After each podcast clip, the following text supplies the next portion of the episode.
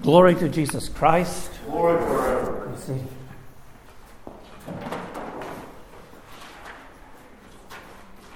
According to the calendar of our jurisdiction, Orthodox Church in America, we commemorate this day uh, the holy new martyrs uh, and confessors of Russia, that is, those who died under the communist yoke. Um, it is uh, that the number, and this is just counting uh, priests, bishops, monastics, male and female, uh, all together, deacons, uh, numbered, uh, they estimate as many as 250,000 uh, died under that regime. Now that, of course, is just a small figure compared to the total of those who died under Stalin's purges and his camps and things. So, um, nonetheless, we commemorate those, not just the clergy, uh, but the faithful who died in that. Um, in the 19th century in Russia, uh, the brilliant writer uh, Fyodor Dostoevsky was writing, and uh, many of the things that he wrote about uh, were very much uh, sensitive to what was going on in his day and time, very aware of social movements. He himself, uh, at an early point in his youth, uh, as a young man, was a socialist. Um, little more than just being uh, an American socialist style, but a little more revolutionary than that as a socialist. In fact, uh, got arrested as part of a plot, a revolutionary plot, and was sentenced to death. Uh, and at the last minute, uh, before he was to be uh, placed at the stake and shot, a writer came from the Tsar commuting their sentence. Uh, and so he and a number of others spent uh, four years in exile in Siberia. Uh, we, he writes, we have some account of that uh, from one of his novels, but it changed his life. Um, and he, uh, it was uh, while he was in prison that he kind of regained his childhood faith of his orthodoxy and kind of saw through what had been the folly of his youth and became, in the course of his novels, one of the most insightful people, writing both about human nature but also about the 19th century and a lot of intellectual mistakes that were going on, particularly among the intelligentsia, of whom he was one. Uh, these mistakes that were going on there and in Europe, and uh, in the voices of a number of his characters, uh, and particularly his novel, uh, The Demons, warns about what was possibly going to take place, such that many people uh, on this side of what happened in the 20th century look back and read Dostoevsky as having been something of a prophet uh, about the, the, difficulties that would come. Uh, one of the uh, one of his characters, uh, main character in uh, the Brothers Karamazov, was the elder Zosima, who is sort of a composite monastic elder, a starets, a figure. And uh, Zosima, um, at one point, very famously says uh, that each of us, each man, he said, must realize that he is guilty of the sins of the whole world. At least that's the way the uh, English translation has it. I would prefer to translate it each of us must recognize that he's responsible for the sins of the whole world. And it's that that I want to think about uh, in, as we commemorate uh, these uh, new martyrs and confessors of Russia. Um, what happened uh, under the Bolsheviks and under Stalin and, and their, some of their successors uh, didn't happen in a non Christian land. Uh, we say Holy Rus. Russia, before the revolution, was certainly more Christian than America could ever claim to be. It was not just Christian, it was Orthodox Christians, Pravoslav. It was, you know, thought of itself as a holy land. A land produced saints. 1830s, you had St. Seraphim, Sarov, uh, other great, uh, great saints had come from there. Uh, many, many pious examples. Uh, so that what came about uh, wasn't like, and suddenly they were invaded by communists. No, they were homegrown.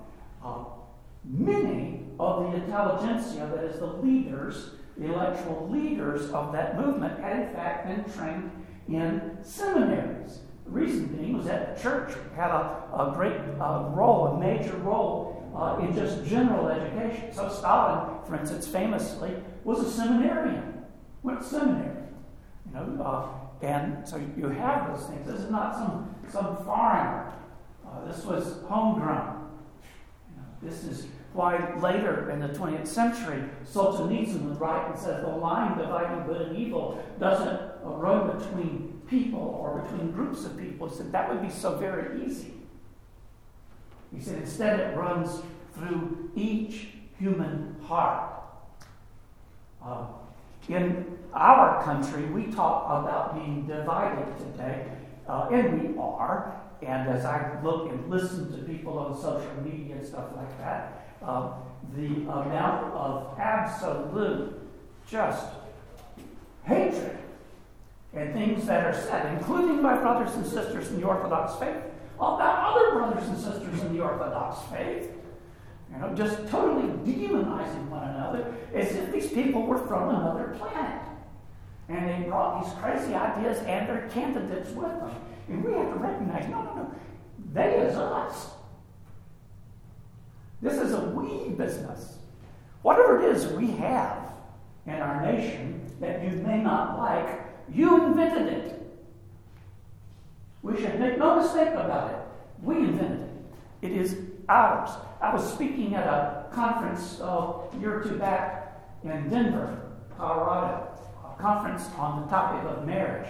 It was at Denver Seminary, great evangelical seminary, and I was invited along with a lone Catholic speaker to represent all of Orthodoxy. And there was a Catholic speaker, and we were there to talk about marriage and, and family. And of course, all the evangelicals were there. They had they there was more of them speaking than us, but you know, and marriage and family issues. Like tomorrow is this uh, day set aside to commemorate the sanctity of life, in which we pray for the protection of the lives of the unborn. And I said to them there, and I will say it again to us, that we need to recognize that those who we oppose on the issue of abortion are us.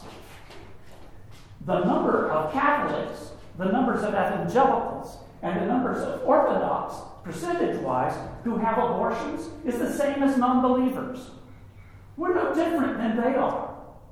Uh, we know what's right. The church teaches us what's right and true. The teaching of the church has never wavered on this. This is not a problem among our bishops. They teach us, they speak. You know, this is not a failure of our hierarchy, this is our failure. That is us. And this is very, very important.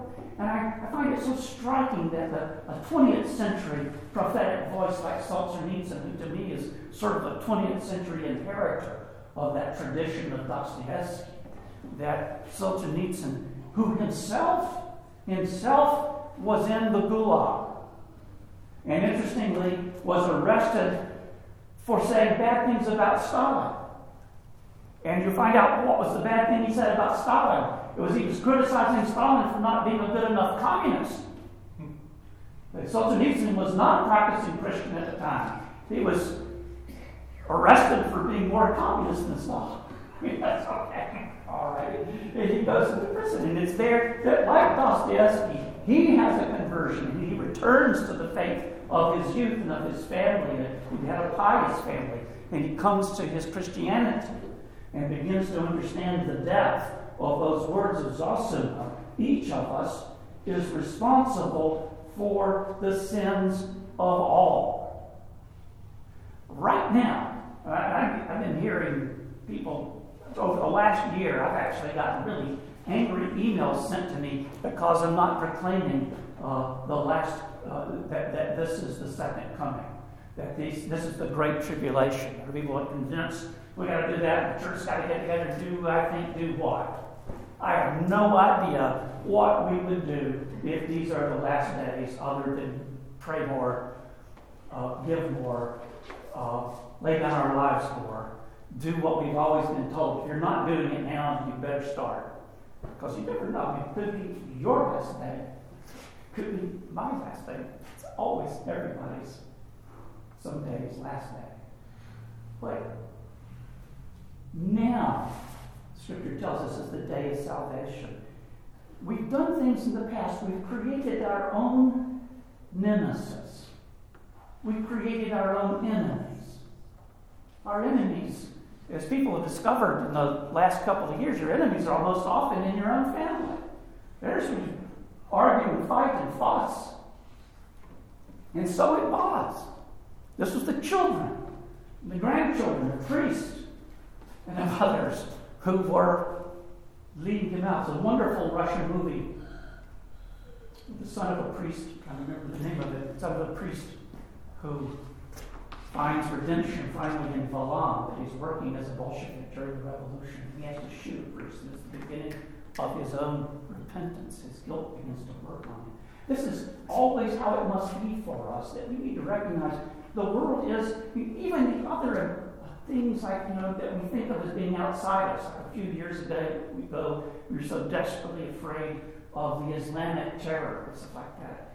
Islam was created by Christians. We created it. It came out of Christian heresies. We created it. And it spread. I mean, in one sense or another, it spreads because we were failing to preach the gospel as the gospel should have been preached.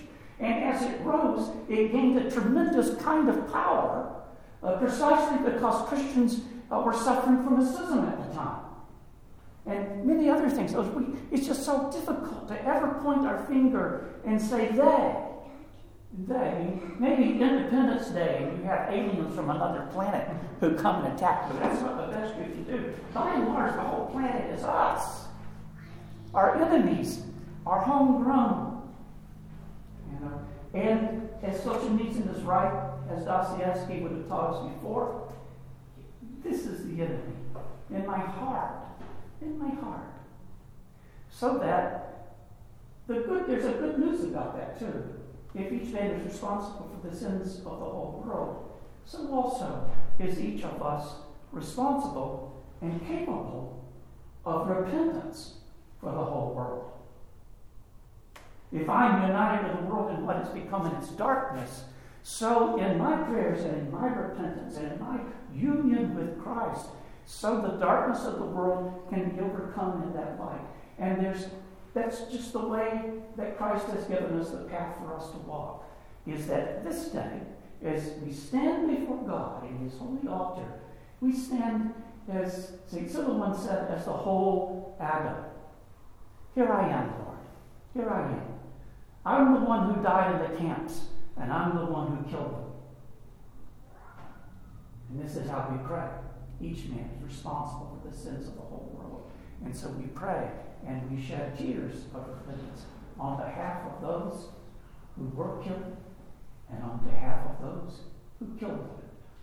Um, and in our own day, now, we shed tears for our own sins and the darkness that confronts us. That we created, that we created, uh, oftentimes because they had never seen a real Christian, but only examples of hypocrisy that produce the darkness that is like a scourge against us. So we stand with boldness. I think it's one of the things I've admired most about what I've read in uh, Russian stuff since 1989, 90 or so has been its recognition uh, that uh, this is the story of, of them as a whole nation, not just set aside holy confessors and martyrs and they're great and you know there's a recognition that it's everything that the whole people produced the martyrs and the camps. Uh, and that i think allows them to pray a greater wholeness. And I pray that they're able to take advantage of that. We need to learn that as, as Americans. We have a great way of telling our story such that we're never wrong. So that those who are on the right side get to be patriots, while the others are traitors. This is false. This is a false narrative. It's a wrong way to even think. This is us. We. God, have mercy on us. That's how he teaches us to pray. And so we ask the prayers of the holy martyrs uh, who wept for their nation, shed their blood, uh, and witnessed to Christ on behalf of their nation. And we are their spiritual children. Uh, and so, together with them, we pray, oh God, have mercy on us and on thy whole world. In the name of the Father, and the Son, and the Holy Spirit. Amen.